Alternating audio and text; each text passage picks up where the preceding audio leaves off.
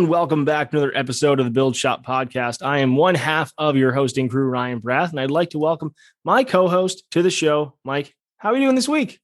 RB, I am fantastic. A good t- start to the week already, so it's going to yeah, be a good week. What's going on? What was what kickstarted your week so far on this lovely Monday? Oh wait, mm. sorry, sorry. This well, yeah, no, screw it. You know, we're giving you tip behind the curtain. It's Monday. We record on Mondays, so we record on Mondays. No, I um, busy, busy, busy start to the week. Had uh some conversations uh, regarding new product for this, or I guess 2022. Uh, hosted the first year Humber students for the professional golf management program uh, as a careers day kind of thing at the studio, which was pretty fun.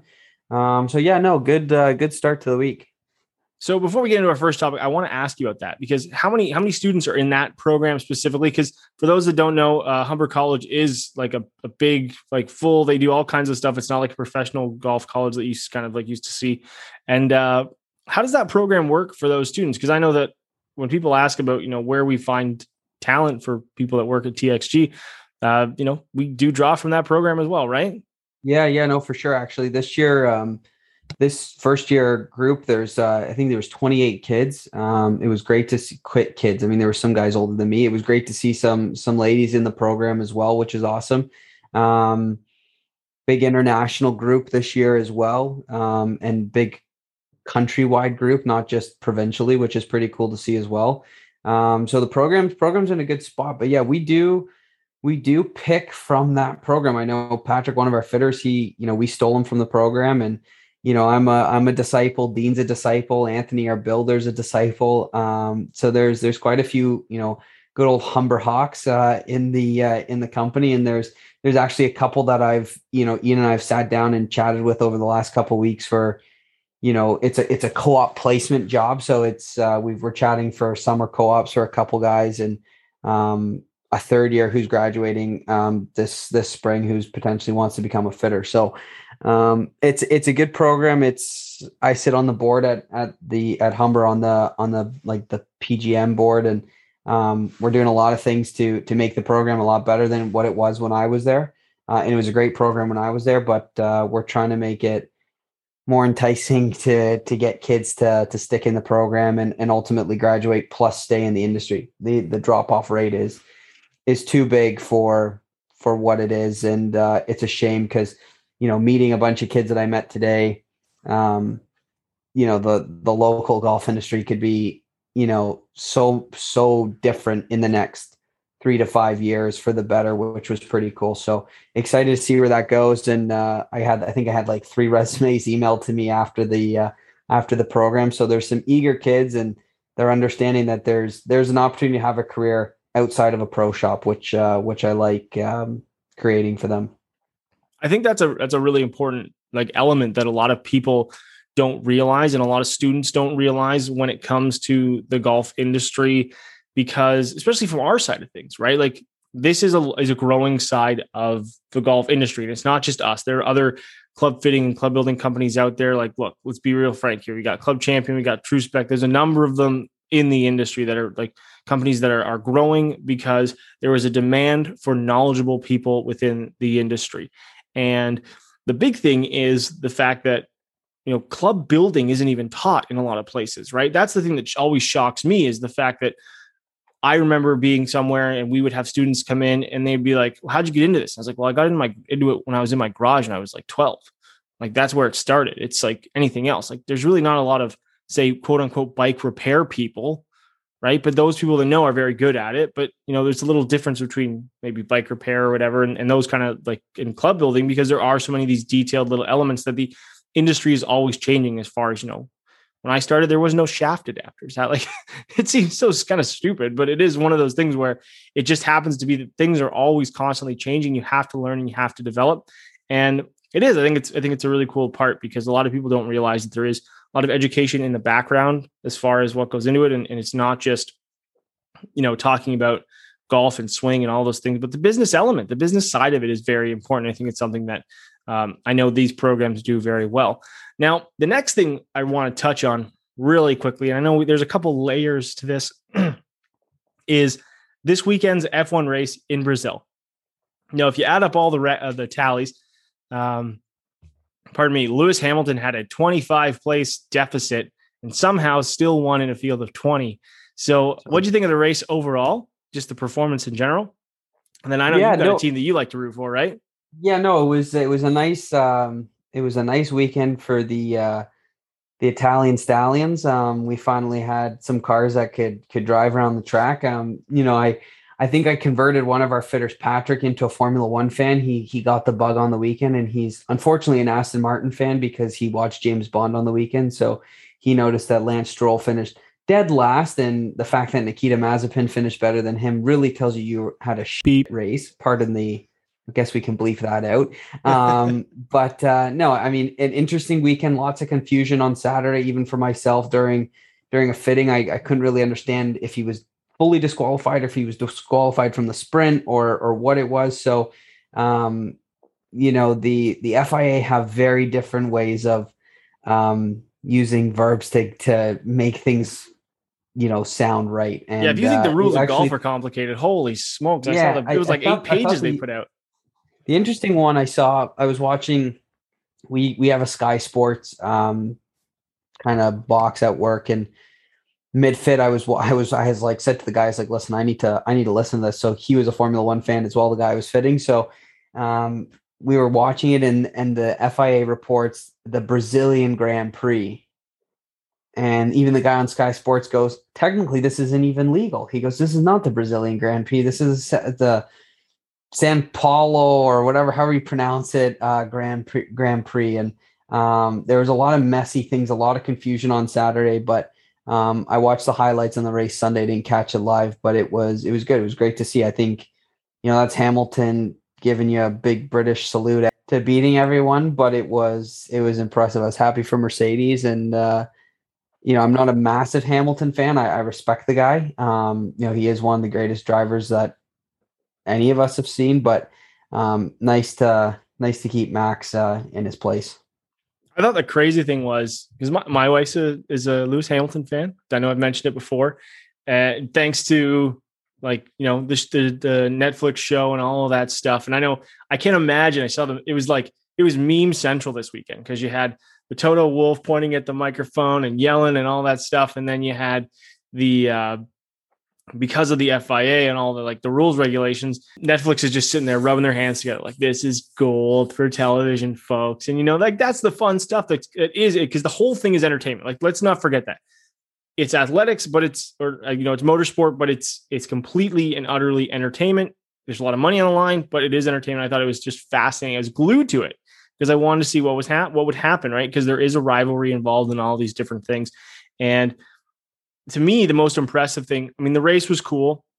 You know, it's kind of one of the, I, as, as a newer F1 fan, admit to that. I always assume that it's going to come down to like the last couple laps. And in many cases, it doesn't because there's the, there's the chain, like the pit lane pitting and all that stuff that goes into it and tire changes and all those different elements of like the race. But to see the sprint and to see like those, that 20 laps are just like all full blown, holy crap, this guy's like flying through the field. You realize not only the and this you know we can i mean we kind of relate to golf equipment all the time whenever, we get a chance to but the engineering side of what goes into a car and what actually allows these these drivers to maximize their potential because two examples that i looked at and i was thinking about it this weekend was alonso and vettel two former world champions who are like always passing people always kind of like in the middle of the pack or towards the front of the pack. They're never around the last place. We've seen them lose out of races and things like that but it's because of their skill that is involved with their ability. But then how much that skill can be amplified with you know the, the right equipment and how fine of a line it is. You know when it comes to what an what an MOI means on a putter and a miss hit or a stability shaft versus a normal steel shaft on a miss hit and all these little elements that add up and add up and add up and add up to these you know strokes gain at the end of the round at the end of a 72 hole tournament you've got someone who wins by a single shot or, or one or two shots or some type of like little miss that somehow calculates to that one final shot. And then you have someone winning by a couple seconds over a race that's say 72, 74 laps. Those, that's where the seconds kind of add up. And I always, I'm always appreciative of both the engineering side and as well as the driver's skill. But enough of the F1. I know we kind of got into that early, but we got, we almost missed it on last week's show. And I thought it'd be kind of fun to kick it off with that. But this week in golf, we get a lot going on. And I think one of the biggest topics beyond Kokrak winning what came from behind, which has been pretty impressive, been a trend of his actually beating down the door. Uh, big bomber that happens to putt well is another win by Nelly Korda. This girl's on fire. She's number one in the world. And, you know, pretty impressive finish to the round, Mike, when you saw like made a triple on 17, had to birdie 18 to get into a playoff. And then from there, you know, it added up and it came down to, you know, at this at that point, obviously everyone has to make putts, but the story of the kind of the week when someone kind of let it go was was Lexi Thompson. And I don't want to call it the yips, but she's had some really big problems this year and in previous years with the putting. Have you ever played with someone, Mike, that struggles with that, like those short putts when they kind of get into the pressure situation? Um, yeah, I, I, mean, I've I've seen it. I've been a victim of it. Um, you know, if you're you know playing for obviously, I'm not playing for millions of dollars, but you know, when you play for for something, it you know, and it means something to you. Obviously, pressure comes in, and you you do get a case of the wise, unfortunately. But uh, I've oh, you seen, don't even like using the word, eh? Mike? No, no, I've it. got. uh I've got a good friend, and uh, I'm pretty sure a listener of the pod in RB, you know him, Mr. Billy Leak. Um, he has a severe case of the wise, um, uh, unbelievable case of the wise. So he, uh, it's not, it's not pretty to see. I mean, he says it's bad, but I've seen it's not that bad. But um, it's, uh, it's definitely tough, and it's a tough one to to knock away. And you know, I've had customers come in for putter fits, and they, you know, the first thing they say is, you know, they'll let you know the Y word. And, you know, at the end of the day, you know, you look at their alignment, you look at, you know, what they're using and you go, this is totally wrong. And, you know, two months later they call you back and they go, Hey, this is this is a great change, or or they keep their putter and we've just made alignment changes. So um I know I know Lexi, uh, a friend of mine, a friend of mine's friend is dating Lexi basically, and and I know they've been going through quite a few putters and stuff. like that. I think we talked about her putter at one point on a pod and she was using like a a Golo Circle T with I can't remember if it was a knuckle neck or I don't yeah. know what it was called. Um, but I do know she's been going through a ton of different putters right now. I think it was a spider recently, if I remember correctly from the highlights uh, this week. And you know, she's messed with a bunch of different grips. I can know I know from in past I've talked to people that have worked with like alongside of Lexi's team that have helped come up with putters and things and just like other different ways and styles of trying things. And it is, it's not, it's not fun to watch, but you're just analyzing it like anybody else, right? We've seen players like, um, you know, Tiger struggle with the chipping yips. I, I'm not Tiger by any means, but I would say there's any, if there's two parts of my game that I've, I've ever struggled with, the first one would be at one point was the driver. And I would aim and I didn't know where it was going and it went like it went on like that for half a season. It was towards the end of a season, so I just kind of shut it down, which was kind of nice after doing that, anyways. And I'm not saying that it came back right away, but you know, it just was like a nice little reset to the system. I can distinctly remember playing with my dad. My dad's like a 15 handicap, and he beat me by like five or six shots because I was losing balls everywhere. And he literally said to me, he's like, I'm like, and I would, I my my whole trick is if I ever have an issue with the driver, I just kind of aim left and hit a heel cut. Just hit this low, just try and hit a fairway, right? And I would block these things like 40, 50 yards right. And then I'd snap hook one. And he's like, What are you doing? He said, You think if, look, man, if I knew what I was doing, do you think I'd be doing it? Do you think I'd want to hit a ball 50 yards freaking right of where I'm aiming and just blast it into that cornfield or wherever it happens to be or into the woods? Like, this is not my goal. And I had the same thing, I would say four or five years ago with chipping. And I was I was always a very confident pitcher of the golf ball around the greens, and it was kind of the open face, just hit more of like a flop shot if I was stuck in that situation. And it got to the point where I don't know if it's because I didn't practice that much or just you know something got in my head. I was so scared of hitting an open face shot around the greens that I just reverted to just chipping everything. It wasn't like the chipping yips where it stopped me, but like I I wouldn't I could set up and I would just basically I would once in a while I'd hit a shank or I would go right underneath the ball because I was afraid of sculling it. And I had to change my short game. There was a period in there where like I would only literally hit these like high, kind of almost flippy pitches where I felt like I was closing the club face, but the leading edge wasn't exposed. And it was freaky. It's so it's scary. Like I know it sounds it sounds again, it sounds silly and so you know minor because it's just a game of golf. But if you're out there trying to have fun, this can affect anyone's level of game. And, and, you know, in some cases it shows up in the putting. Luckily for me, I've never had an issue with putting, knock on wood. But it's for me, it's the chipping. It's like those little, little shots around the green, especially when grasses ch- are changing all the time and through the season when it's wet. That to me is a freaking nightmare. You ever had the chipping ones, Mike, or is it just like, you know, just nothing? No, you know, I mean, like even uh, using the word. knock on wood, you know, I really, you know, short game kind of saves me, so I really haven't had that uh that happen to me. But you know, there are days or there there can be a spell of, you know, you just you're not comfortable hitting a certain shot that is hard to get through and you just kind of have to go grind it out. That's the one thing I've you know, people I know that have, you know, these issues, you know, they they just you never see them practice um that issue, you know, because they're afraid of it. And you know, if you if you're if you're shanking shots, you know, you know, just go with a wedge, just go practice that shot until it's until it's no longer there. There's only way one way to to fix it is to iron it out as as much as you can, and we have to grind for it. So, um, yeah, it's uh, it's definitely not ideal when it happens, but uh, it there is a fix for it. That's then the fix is practice. if anyone out there has paid attention to social media at all recently, like the golf social media space, whatever, look, if you're struggling, just remember Charles Barkley has his golf swing back. Okay. Yeah, that's a good point. Like he, the dude had struggled for so long. He was on the Haney project. They had a whole TV show about it. They had him hitting zillions of golf balls on the range, like, oh, we're just going to fix this. And that was, I don't know, that was at least a decade ago at this point. And I think it was David Toms in a pro am or something. And I know on the, I think it's the Dan Patrick show, which is another podcast or radio show, sports, sports talk show.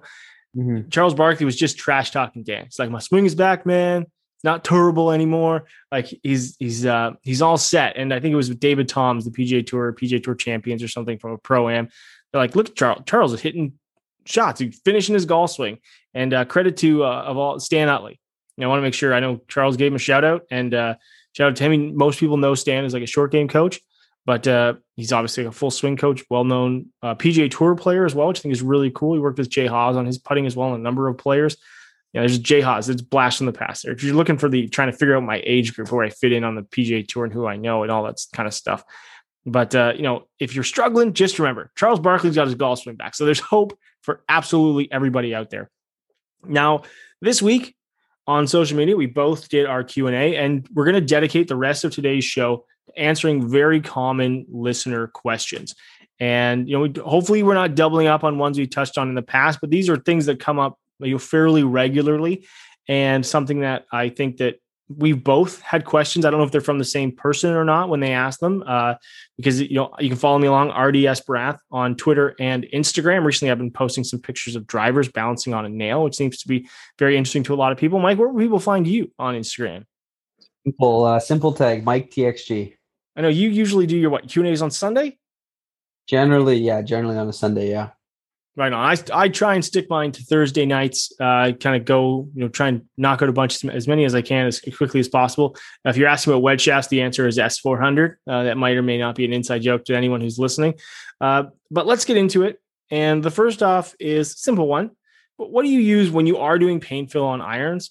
What do you use to pull out old paint, if it is, or what do you do when you're stamping new clubs and you're putting paint in them? What, what's your go-to paint for that?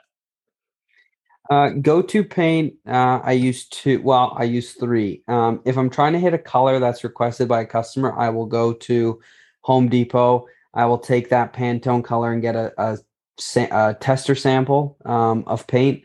Um, I, I always find doing that, especially like Tiffany blue and stuff like that. There's a certain blue that's just hard to make or hard to find. So easier just to get it made by Behr. That is an Um, absolute bespoke experience, Mike. I am. That's awesome. Yeah. Um, I've done it a couple times for some for some clients and um I had someone I stamped dots all over and it's funny I actually have one here. I'm not flexing, but I had someone st- uh, wanted the number 100 stamped on his wedge, but he wanted it the color of a hundred dollar bill, and that br- that beige is actually a brown, and you can find that color at Home Depot under Behr. I have I still have a very small tub of it, um, that and it's a latex based paint, so it actually dries really hard and stuff like that. It turned out wicked. It actually looked really good, um, but that was that was a couple years ago. I'll use nail polish from the dollar store. Um, you get weird looks when there's a guy grabbing eight nail polishes and checking out at the dollar store, and that's it. Um, and then I'll use the odd Sharpie paint pen as well for for quick stuff. I'm I'm not a fan, to be honest with you. If I'm painting, like call it, you know, where there used to be black paint fill, putting in red. To be honest with you, sometimes I do not strip the paint. Um, I'm a fan of I'm a fan of painting over if it's very small. Um, for some stuff is too shallow. And to me, it doesn't dry properly, doesn't sit properly. But nine times out of ten, I just let a club sit in acetone for five minutes and take a little toothpick and pick away, and and the paint generally falls out all in one piece. That's nothing with a decal, and that's not a metal wood. Let's just be very yeah. clear to everyone who's listening that that is uh that is not how you want to take out anything with a decal. You do not want to have it sit in acetone, or that decal and everything else is going to fall apart with any of that glue uh, or anything that's got a slot in it as well. That is not a good idea. Um, now that you've told me that you have the perfect color of hundred dollar bills, I will be sure to never accept any weird looking hundred dollar bills from you if you go to you know decide to start printing some in your basement. uh, I myself I go very simple. I go to like the acrylic paint, which also happens to be nail polish. Uh, a lot of times, you just go, you know, the grocery store I go has a bunch of different brands or whatever. You just buy the cheapest one. It sounds silly, but that's the case. It comes in a bunch of different cool colors. And lucky for me, they come with their own little tiny brushes, which I happen to love. Um, yeah. I know someone, I po- literally posted a picture of my like little stash of nail polish and I was like, this is it. Seriously, there's no fancy trick. I know if you're for yourself matching colors or someone like Anthony Taranto has got like a whack load of these like cool paint pens that I've seen where they do custom mixes and stuff like that. I've tried using those. I know Scotty Cameron, a lot of, or just like most OEMs use some type of those little like needle bottles. But if you're not doing it that often, it's not like super necessary.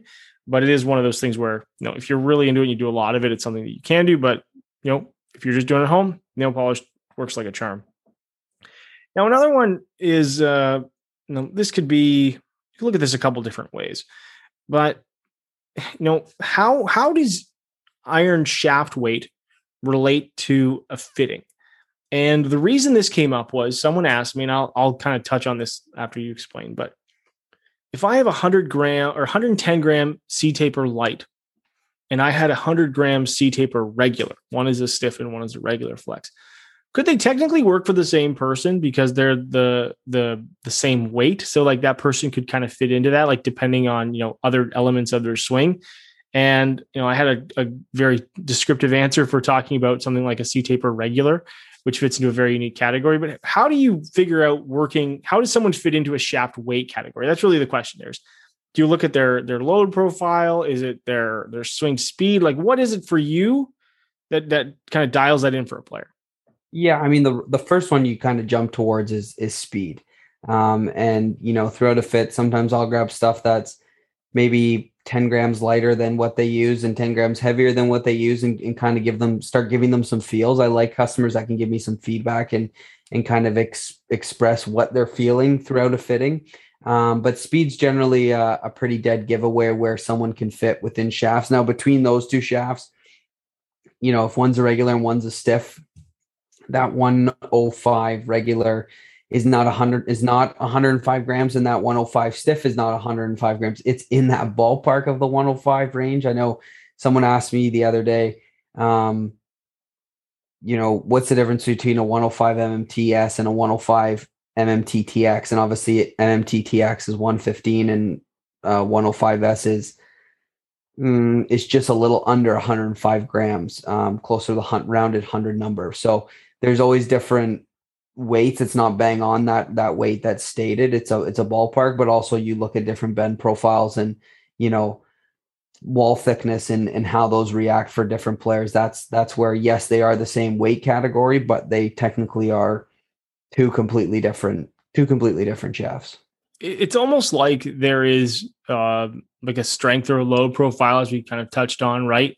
In that, uh, one question I was like, oh, I play like a 105 and a modus and then it's like you know there's there's 95 grams options in true temper or graphite or how does that work it's like well a lot of 95 gram graphite shafts are actually extremely stiff now you can get regular flex and lighter weight ones but if you're looking at 100 gram steel versus 100 gram graphite the 100 gram graphite is almost always going to be way way stiffer because by design those weights are designed for players that are looking for something kind of in a quote unquote slightly lighter than tour weight, but want something that offers like a tour level performance. And whereas a 105 steel is probably something that's going to be a little bit softer. You've got some varying wall thicknesses there that are going to help with feel, which is another big element of you know dialing in that that exact weight. And to to speak like right to the the C taper example, or you know you could you could I could use an R300 as an, as a component as a different level kind of thing. But if you've got a shaft that is designed to be lighter weight and higher launching, or like a mid, we'll call these mid weight shafts. So you've got a mid weight shaft that's designed to be higher launching. That shaft profile in general is going to be softer because the the walls are designed to be like you know thinner to help create that that flight. They're going to play softer. They're going to feel softer to that player, and their tempo might be say moderate to not quite not quick. You're probably t- trending towards the moderate profile of like a loader. So, you know, they get to the top and they kind of gradually get into the ball. Now, if we're talking about the C taper profile in general, we're talking about hitters, people that are very quick at the top, quick, quick loaders. And in that case, someone who doesn't have the speed is is still not probably going to fit into something like a, a C taper profile. The example I when someone asked this question was, "Have you ever fit the C taper regular?" And I said, honestly, I probably never put it in someone's hands ever to fit into that. Like, it doesn't mean that it doesn't happen. You can do that. Uh, Jim Furyk, for a long time, I think, used a, uh, some type of KBS shaft in a regular flex parallel, and they tipped it stiffer. So you can do that, but it's not a it's not an end all be all where like someone's going to fit into it. Because like if you look at the way shafts used to be done, say 15, well, say 20 years ago now, you walk in, you go, well, there's an S300 and an R300. Well, you're regular. Well, yeah, but they still both weigh 130 freaking grams. Like they're not the same thing. And how many times I, I can I can't think in the last decade I've actually fit someone into an R300 golf shaft ever. I know that they exist out there if you want it, but I can think of very very few people, unless someone is is determined to have a heavier golf club that would fit into a golf shaft like that. Can you do you do a mm-hmm. lot of like if you because you do a lot, you fit a lot more people than I do. Have you done a lot of like heavyweight regular flex shafts for anybody? No, and to be honest with you, I you know am more in charge of the demo matrix now, and and we don't really have, I no, we don't really have any one any heavy regular flex shafts. I mean, yeah, no, I, we no, we don't even we don't really carry them, and and for just for the rarity of that that case, and I mean, if we need to go something heavier, then we can always we can always try weights and you know soft step, hard step, or or you know make that strong recommendation or what you fit for. We can guarantee that um, in the fitting. But yeah, no, we don't offer um, we don't offer those. So I mean, I don't think I don't even think I've I've fit anyone to to something like that, but I have heard of the concept. Yeah, and it, the only time I can think of it being very practical, and this is again a, a very small case, but if you have someone who's who's rather short or using shorter golf clubs, because they want something that's heavier. They're trying to maintain a weight, but they they need something that might be a little bit softer as well. And so there's yeah. like your example of, you know, will help keep the club feeling a little bit heavier, but it's going to be shorter. So naturally it's going to want to play lighter. We don't choose a bunch of tip weight. But uh, it is, it's those like very far ends of the bell curve, which in a lot of cases, these shafts are not going. And if there is someone on that end of the bell curve, I can almost guarantee you that you can find something that's going to work just as good or not better in something that's going to be something more towards the middle that's you know designed to be tweaked for another player and that's where club fitting and club building plays such an important role in that uh, now this is another one that i always think is is actually very interesting and for you because you deal with like golfers almost every day how would you tell someone to prepare for wedding? We, we've got a video on this on the txg youtube channel. You can check it out there. But what would be your advice to someone who's not gone for a fitting or hasn't been for a fitting in a long time to go through the process of you know quote unquote preparing for their fitting you know a couple days before whatever it happens to be. Because a lot of people get nervous about the process and they do a lot of things maybe wrong or that could hurt them you know going into it. So what would be your tips and tricks mike for for someone who's who's either you know gone into fit or just is ready to get fit? Yeah i mean you know the odd time that you know the phone rings in the studio and i pick up and you know, I book you for a, a, fitting, you know, you know, a couple months in advance kind of thing. You know, customers always ask, you know, what what what do I need to bring? Um, and obviously we we've gone through, you know, bring your clubs and, you know, clean golf shoes. I can't emphasize that enough. I got a good vacuum, but please bring clean, damn golf shoes, no mud, no don't bring the golf course with you, please, for the love of God. Um, but other than that, I mean, you don't need to come dressed up like you're going to play on tour. Come in workout clothes, gym clothes, whatever you're comfortable swinging golf clubs in.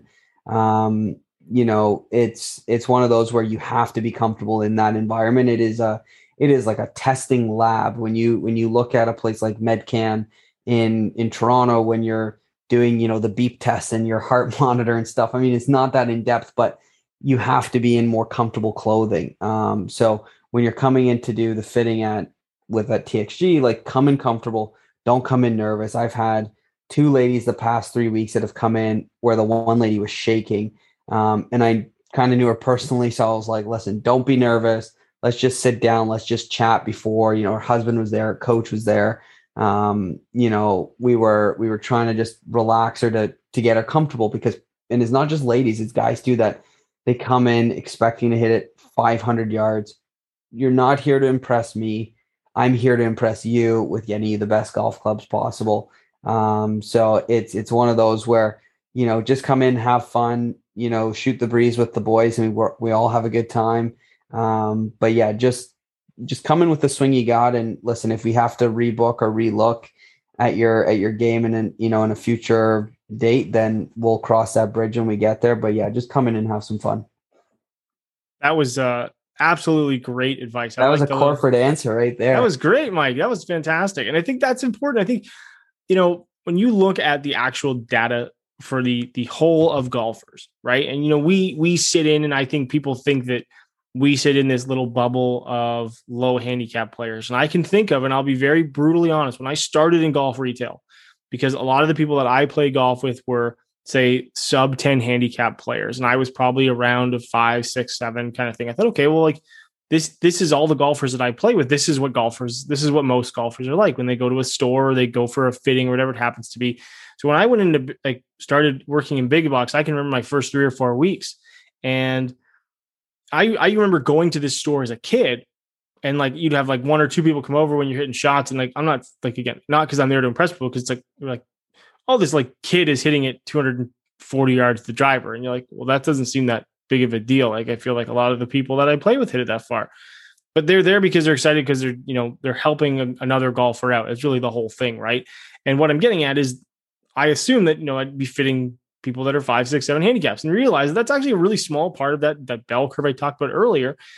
But it doesn't mean that, you know, the goal is not to help somebody improve the goal is not to be judgmental of any golfer in any case because I I mean I play with scratch golfers, I play with golfers that are 25 handicaps. You know what I do every time? I have a freaking blast. I have a fun I have fun because we're all playing the yeah. same game. We can all play. That's the that's the fun thing about golf. You can play on the same golf course. You can be completely different skill levels. It's not like you have an NHL team playing against a rec team and they're both trying to win. Because let me tell you, the NHL team is going to just crush them. like, yeah. and that's no fun. That's no fun to watch. That's no fun to be a spectator. That's no fun to be on basically either team. But if you can go out and play golf, and you know, Ping has this really cool adaptive golf program where they help people with uh, who play in in wheelchairs and, and play with prosthetics and all these different things. And Paul Wood has said it a number of times, and Paul Wood is an engineer at Ping. He's, he's really helps with a lot of this adaptive golf program. And it's the fact that I can go with my friends and we can all play the same sport. We're all on the level playing field. And that's one of the things I love about golf, just in general. I'm going off on this big diatribe now of like things that I love about golf. But what happens is is the fact that you know, this is just about being comfortable. Your game is your game, and we're here as fitters to help out. I, I just thought that was a great answer. Mike kind of sent me down that rabbit hole because, yeah, clean shoes, 100%. I think we've already, I think last time I was there, we had to buy a new vacuum. I think we finally blew out the old one, and it wasn't there for that long, was it? We have a beautiful Shark vacuum. I will make a recommendation from Costco, the Shark 10,000 is the best shark I've ever seen. It is got a carpet setting.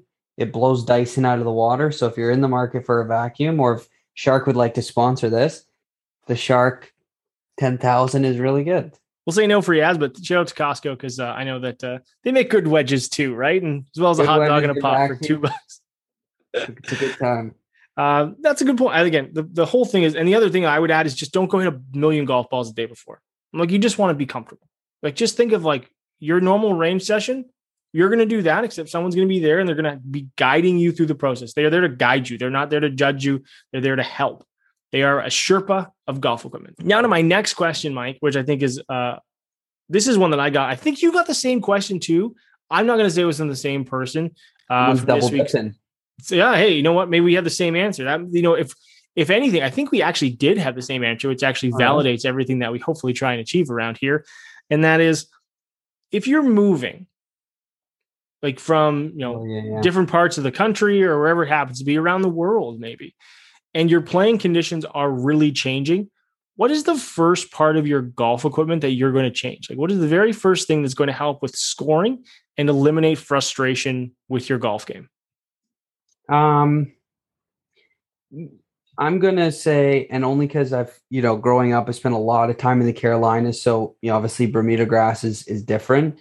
Um, I will say, if if I'm in that if I'm in that scenario, I'm gonna go. I'm gonna go play five rounds of golf with my northeast set of golf clubs, and uh, I'm gonna go see where my game excels and where my game struggles and it could be completely different just because of turf and and sand and you know you're you've come from a place that's parkland and no wind to an open field on the ocean that's now windy and you you need to learn how to play with wind so figure out what the conditions are first and then i'm probably going to look at wedges are going to be number one for me. Mostly the scoring wedges 56 60 54 58 whatever that is.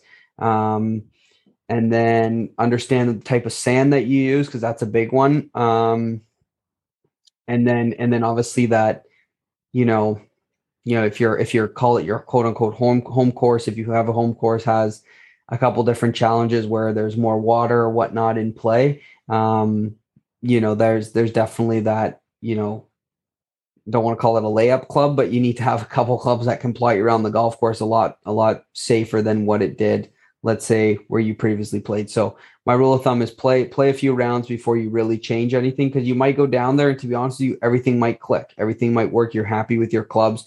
You can kind of show your way around the golf course and train your train yourself to adapt to to those different conditions.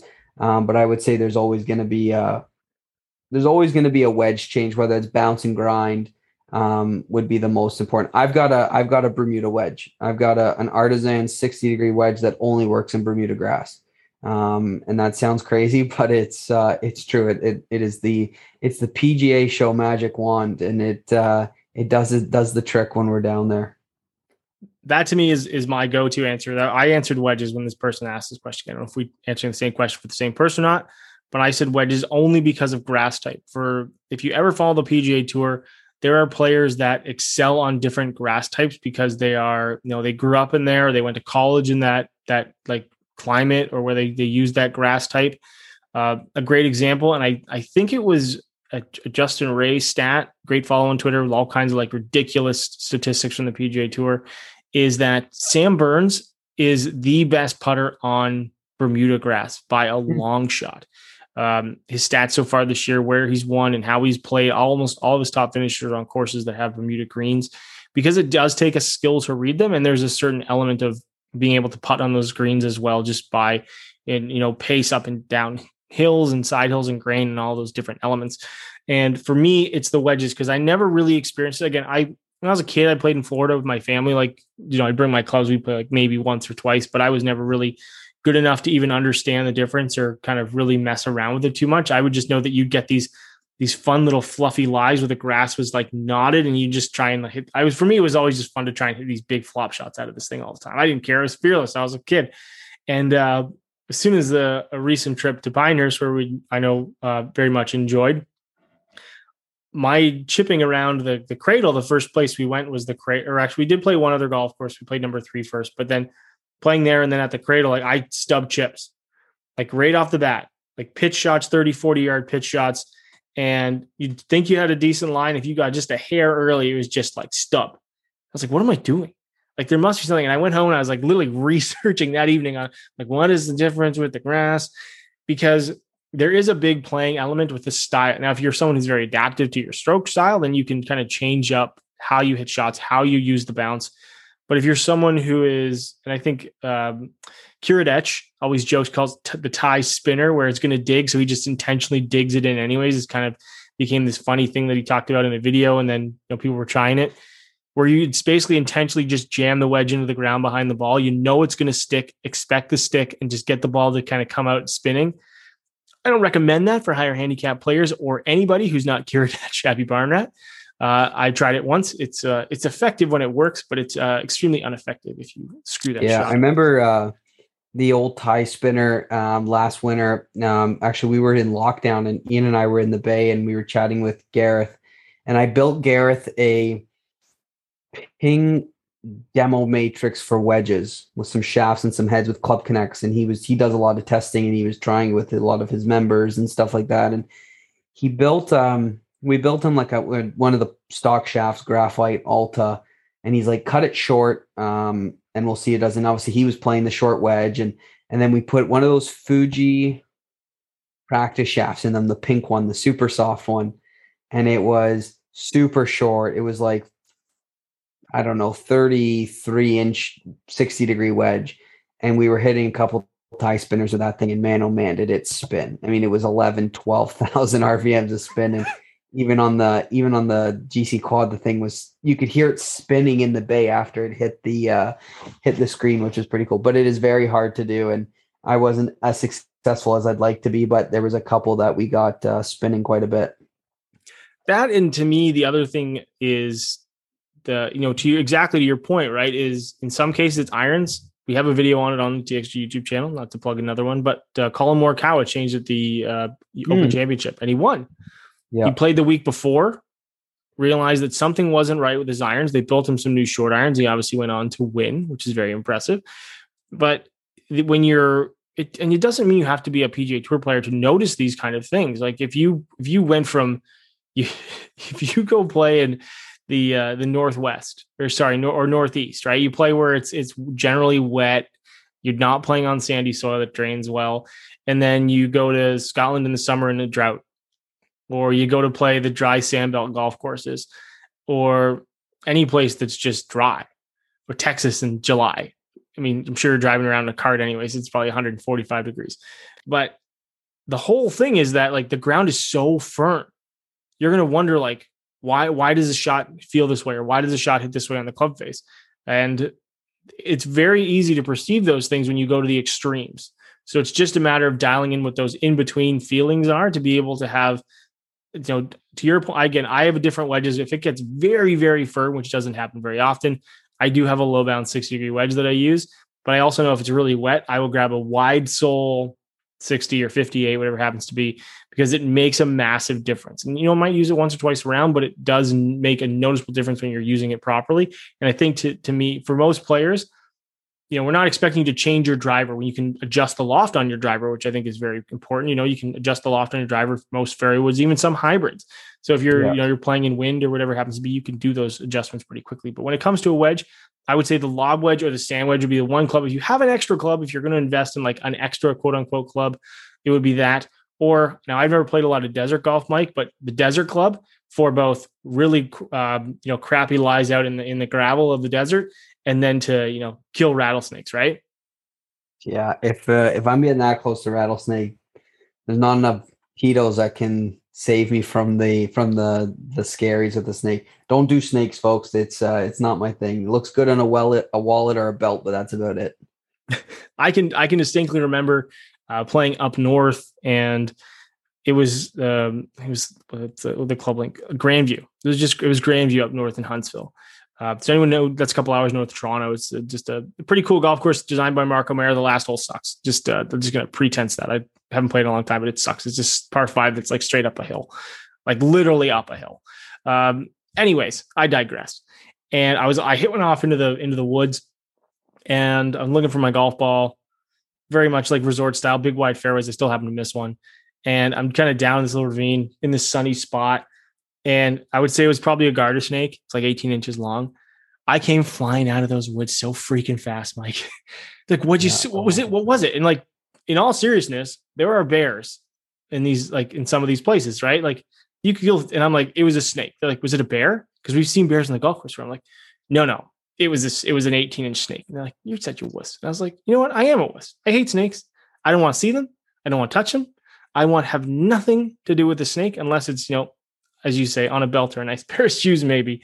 Yeah. Um, But this brings us to the last topic of the of the day, uh, which I think is kind of interesting because we we did touch on F1 off the top, and that is, you got any interesting builds on the go? I always ask, but the reason I, I want to bring this up because I know we're always building golf clubs in the shop. I know I got some stuff that I'm working on, which you know again I'll touch on after you. But uh, is there something that stands out or something that made a noticeable improvement, or if it just happens to be like a, we'll call it the the feature fit of the week, where you, you change someone's whatever ha- whatever club it happens to be, and they and they definitely saw a big improvement. Did I chat last week about the guy fit for an autoflex? No. Okay, so this customer of mine, I fit him four and a half years ago. He was one of my first fits in the Burlington studio, so probably five years ago, for a G400 with a TPT 16 low or something like that. Hit it great. Still has it. Hits it pretty good. Kind of hits it like 245 yards total. 250, call it. And uh, he comes in with that driver, a PXG 0211, and that's it. And he's he's got a he's got like a really long shaft in the in the PXG, and it just wasn't working. It was spinning like crazy, and the G400 shaft was really spinny for him and just different. And but he's like, I really like the feel this long shaft in the PXG. I was like, all right, well, let's try Autoflex. Um, and he's just one of those guys, good senior player, knows how to control strike on the club face. I was like, let's try Autoflex. I could kept I kept seeing him look at the wall, so I was like, we'll pull the Pink Panther and let him try it anyways. um, took put the Autoflex in his PXG driver, saw a couple miles an hour boost, like three, four miles an hour right out of the gates. And he kind of looked at me because distance started to improve. And um, it was uh it was a 10 5 head and I lowered it down and it just was still spinning a lot. And we tried his his uh I have found an old ping adapter for Club Connect. So we tried it in a G400 and just didn't work. And I was like, let me just grab you a head that I think is gonna work. So I grabbed 9 degree Epic Max LS and I lowered it and he picked up like nine miles an hour out of the gates. And, and we're talking ball speed here, right? Yeah. And he kind of looks at me and I look at him and he goes, Holy Blank. bleep. And I was like, Okay. Saves me editing on the back end, Mike. It really does. I'm like, ah, that's just pure luck, right? He hits it like 10 times in a row. And he looks at me and and he's so he's he's picked up no word no word of a lie. He's picked up 30 yards on his driver. And he was going to play that day. And he was like, perfect. He's like, I got to run to the club. He's like, I'll take it. I'll take 10 of them. Um, really excited, appreciate it. Gives me a hug. And I, and I, as he's leaving after he's paid, I said, enjoy hitting it 30 yards shorter this afternoon. And he tells me to go F myself and then left. And he's picked up the driver now and he's pretty happy with it. He's already played twice with it and, you know, he's loving it. He says he's bombing it. So the Pink Panther strikes again, and uh, it was the uh, that was the big of last week. It was uh, it was a nice one to see. I had someone actually ask uh, reach out on Instagram this week, and they had asked me if I had tried the shaft, and I have tried it. I've tried it a number of times, a couple different flex options, and for me, it just doesn't doesn't work that well for me. Same, uh, same. Yeah, I'm, I'm I'm because of my tempo and transition at the top, it doesn't tend to work for my golf swing it feels really cool if I slow down, I can see like a speed increase, although I've slowed down to then see that speed increase. But uh, someone reached out and they're like, "Have you tried it?" Like, I couldn't believe it. I've done stack training and I've I've gotten this this new shaft. I'm like, I've picked up some miles per hour, and I've I've literally picked up. I think we said four more miles per hour ball speed. The last I, I got it, I built it up. I got fit into this thing, I can't believe it. So all together with stacking this thing, I picked up, you know, close, I feel like at least 10 miles per hour of ball speed right away. And those are the things that is always fun to hear from people. Now, this is a very, this is like one product we're talking about, but this applies to almost any time you get fit, which I always think is really cool because there are, I had someone talk to me this week and they, we, I was doing a, a bit of a virtual fit with somebody. We are going back and forth uh, over emails and the question was I have like a 13 degree or 14 degree fairway wood. I love it. It goes, almost goes as far as my driver, but I can't hit it off the deck. What do you think? These are the shafts that I like, and I recommended. They they were kind of set on a certain OEM, so I said like you know, try the the Titleist TSI 2 16.5. You can kind of crank it open. You can you can add some loft or decrease some loft on it if you want. Change the line angle and go try and let me know what you think. Right? I know you have access to some shafts at your club, and they just have a they have a like a fitting cart, so like they kind of let you a la carte go kind of mess around, and then let me know. Next thing you know, email the next day. Can't believe it. You're so right on the thing, and I like so right on that. And then you know, I'm not saying that happens all the time, but it's it's the perception that a player has about what their own game is and how that works, which I always think is really cool. And I couldn't imagine, first of all, the language that was probably used. I know you kind of touched on it, but like the look on that player's face when like 10 miles per hour is nothing to sniff at. Like yeah. that is game changing ball speed. And so I guess the next question is I guess this guy needs a new fairway wood. Yeah, my my guy he uh, he got fit for a fairway. He came in uh, a couple days later and we got him into a epic speed uh, three wood with a Ventus red in there and uh, he's coming in for hybrids and irons next week, and you know he's uh, he's pumped. But you're right, 10, 10, I mean, 10 miles an hour. You know, honestly, five to ten miles an hour consistently, straight and long is is no nothing to balk at. I mean, you know, take with what you can get, and I know some companies every year like you know 10 yards longer and 15 yards longer. But honestly like this is that's game changing for people. I mean the things i would honestly do for 10 miles an hour like that is is actually disgusting. So um, you know, uh, if you get if you get something like 10 miles an hour, throw your wallet at the fitter as fast as you can um, and ask if you can have it for that afternoon because it's it's impressive. And there's a no, i am going to do it one more time because I just I shared I reshared it today and I think this is very important. Is um, on the Instagram page on the TXG official TXG Instagram page. I shared one of our it actually is our most popular video of all time. It's got over 700,000 views at this point and it's all about tee height. Now we talk mm. about we talk about equipment all the time. We talk about this shaft, and you know, I know we, we again the auto shaft, AutoFlex shaft is not an inexpensive piece of golf equipment. It is one of the most expensive golf shafts uh, that we carry that you're going to find in the marketplace. So you know, let's be very clear on that. Like a lot of the stuff we talk about in many cases can be expensive, or buying a new wedge, or buying a new fairway wood. All of these things. We're not here to be like completely obtuse to the fact that new equipment costs money. So let's get that right at the door. But the one thing that you can always do to help pick up ball speed and help pick up distance is understand where you and you touched on it, Mike, controlling where you hit it on the club face and what your tee height can do. Because uh, as Ian said, it's an older video. It's always kind of fun. Matt, the Iron Byron, was out there hitting it all over the club face where he wanted to at the time to demonstrate.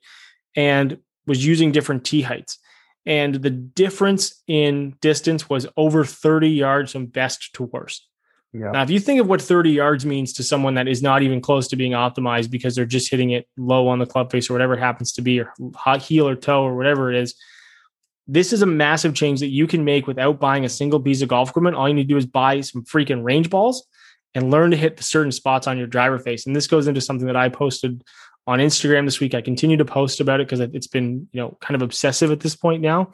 Is I put a nail into my workbench. I know we we joked about this because we've done this in the past, and you literally balance club heads on using the face on the. For me, it's a nail, so it's a finishing nail with a very very tiny one millimeter circle on the top. So we're we're basically and what we're doing is we're finding the sweet spot of the driver. So if you were to hit the driver in that spot on the club head, you would experience zero gear effect. Like if you dime it, like literally in that little tiny spot, you won't get any left or right. You're basically get a perfectly straight golf shot, barring everything else being equal. Yeah. And if you hit above that spot, you're going to hit launch it higher and spin it less. If you hit it below that spot, you're going to launch it. Um, wait, higher and you're going to get gear effect. And yeah, you'll launch it lower and hit it with more spin. Sorry. Yeah. So all of those elements, when you're able to combine them, can help you play better golf. So that's just that's a little tip I want to know. I know we talk about a lot of equipment, talk about things that can often be very expensive, and some people have said that in the past. I've heard people say like, "Yeah, it's great, you can do that, but it costs you like a thousand dollars for your driver." In a lot of cases, it doesn't. Now, fitting can always help, but understanding your equipment, which is what we are here to do to always help communicate, can be one of the biggest things that's going to help you play better golf. So, I'm going to finish on that. Mike, you got anything else for the people this week? No, just have a good week. Hopefully, hit some golf balls. Listen to some Christmas music because it's Christmas time. Uh, but no, other than that, thanks for listening. Do you have a okay? Don't, okay, I did this last time. I'm gonna do it again, Mike. Do you have a favorite Christmas episode or show or whatever it happens to be, or a song because I, I want to hear favorite Christmas song. I want to know favorite Christmas television show. And um, you know, do you have like an album as well? I know I said song, but you got like a whole album. What what are your go tos here, Mike? I need to know what's what's list. What do you what do you listen to this holiday season? Song would be uh, a little Uncle Dean Martin, uh, Silver Bells. Um, maybe a little Silent Night if we're getting all religious. Um, Christmas movie.